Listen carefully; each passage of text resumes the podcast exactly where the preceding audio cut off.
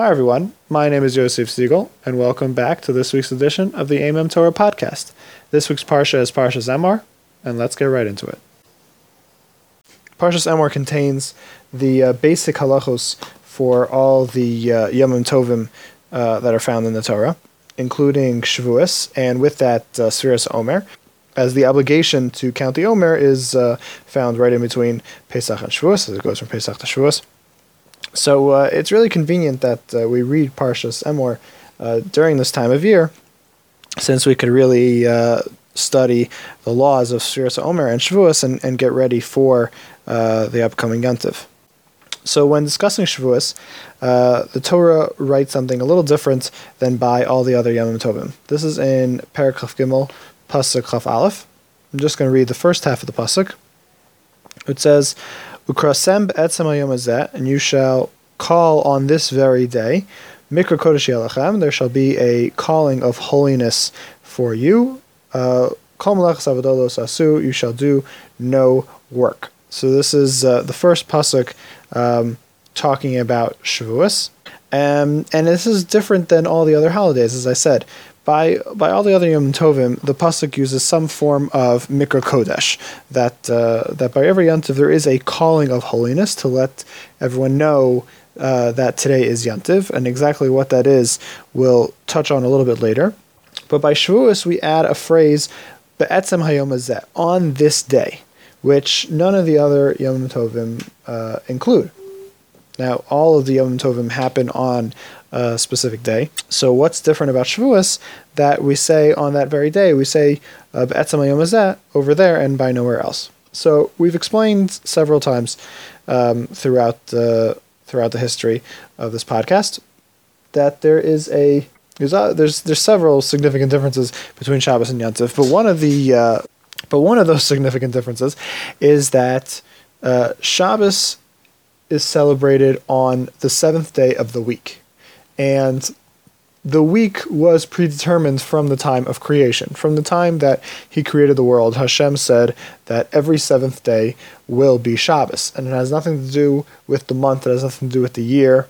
It has nothing to do with anything that came after creation. Hashem created days, and every seventh day is Shabbos, period. But Yontiv is not like that. Nowadays we have a set calendar, and you know every month is a certain amount of days, and it all it all goes by itself. But before, back in the times of the Beis Hamikdash, when we had a Beis Din, so the Jewish calendar works based off of the moon. It's a lunar calendar. So what would happen is that witnesses would come to the main Beis in Yerushalayim, in Yerushalayim, to testify that they had seen the new moon. And at that point, uh, the Din would check them out and make sure that uh, they weren't lying and that they had really, or that they weren't confused and that they had really seen the new moon. And at that point, Din would say that it is now Rosh Chodesh. And uh, the the orbit of the moon around the Earth is 29 and a half days. So it's possible that the the month, a, a, lunar month, could be either 29 or 30 days. And depending on when the witnesses would come to testify, um, every month uh, was not necessarily set. You know, one month could be 29, the next could be 30, or you could have two 30s in a row, two 29s in a row, and so on and so forth.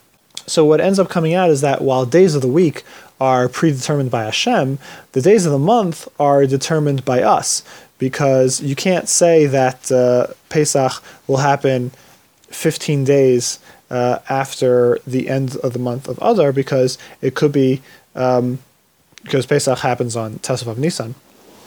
What could actually end up happening is that Adar will go for 30 days, and then you now have an extra day because you have the 30th day, and then you have to count another 15 days before you get to Pesach.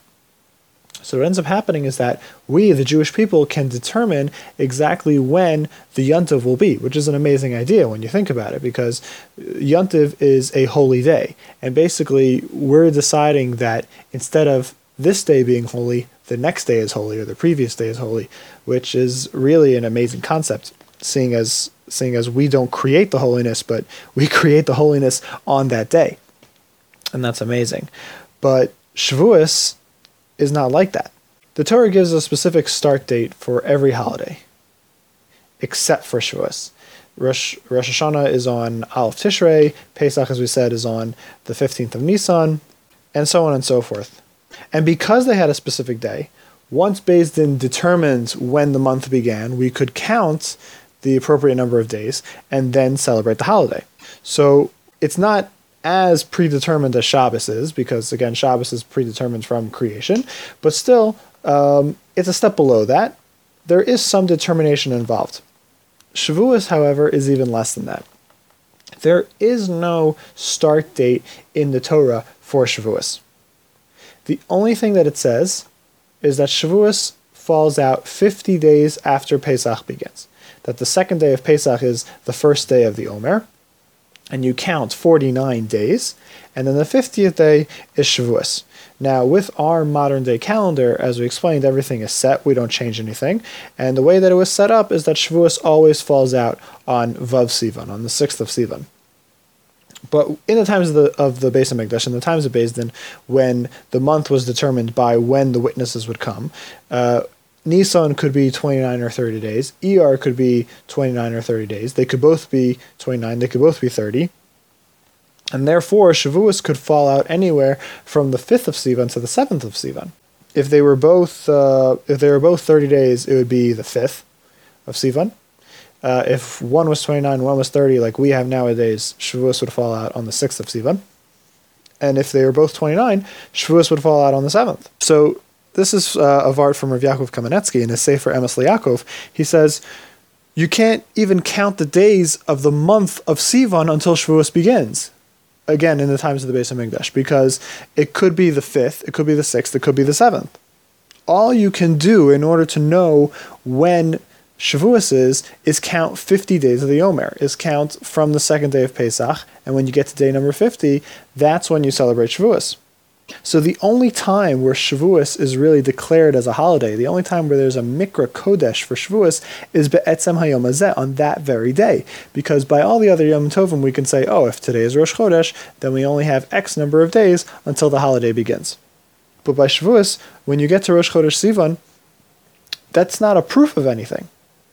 Yes, by that time we'll already know exactly how many days are left till Shavuos, but that Rosh Chodesh didn't prove anything because Nisan and Iyar they're the ones which determined which day Shavuos was going to be on. So really, the only time you can really say that, oh, now it's Yontiv, now it's ready to go, is Be'etzem Hayom on that very day when the Chazan starts davening Maariv for Shavuos, when we start saying Kiddush for Shavuos. That's when we know that it's Yontiv. And that's why the Pasuk said specifically by Shavuos, it said Be'etzem Hayom unlike all the other holidays. Thank you very much, everyone, for listening. If you have any questions, comments, or to subscribe to the email newsletter, you can email me at aimemtorah at gmail.com. That's A I M E M T O R A H at gmail.com. The email newsletter includes the written version of the Dvar Torah, as well as an MP3 download of this podcast. You can also get this podcast by going to iTunes and searching the Aimem Torah podcast or my name, Yosef Siegel. The podcast can also be downloaded from my website, hashkafahandbook.com, where you can also learn more about my book, Reality Check, a Handbook of Hashkafa. The written version of this Dvar Torah is available at oldideasforthemodernmind.blogspot.com. That's where the Ancient Ideas for the Modern Mind blog is hosted. Please check out the Nation's Wisdom Project by going to nationswisdom.blogspot.com. And you could also find us on all of our various social media pages, facebook.com slash aimemtorah, and Twitter at aimemtorah. That's A-I-M-E-M-T-O-R-A-H. Thank you very much for listening, and until next time, have a great Shabbos.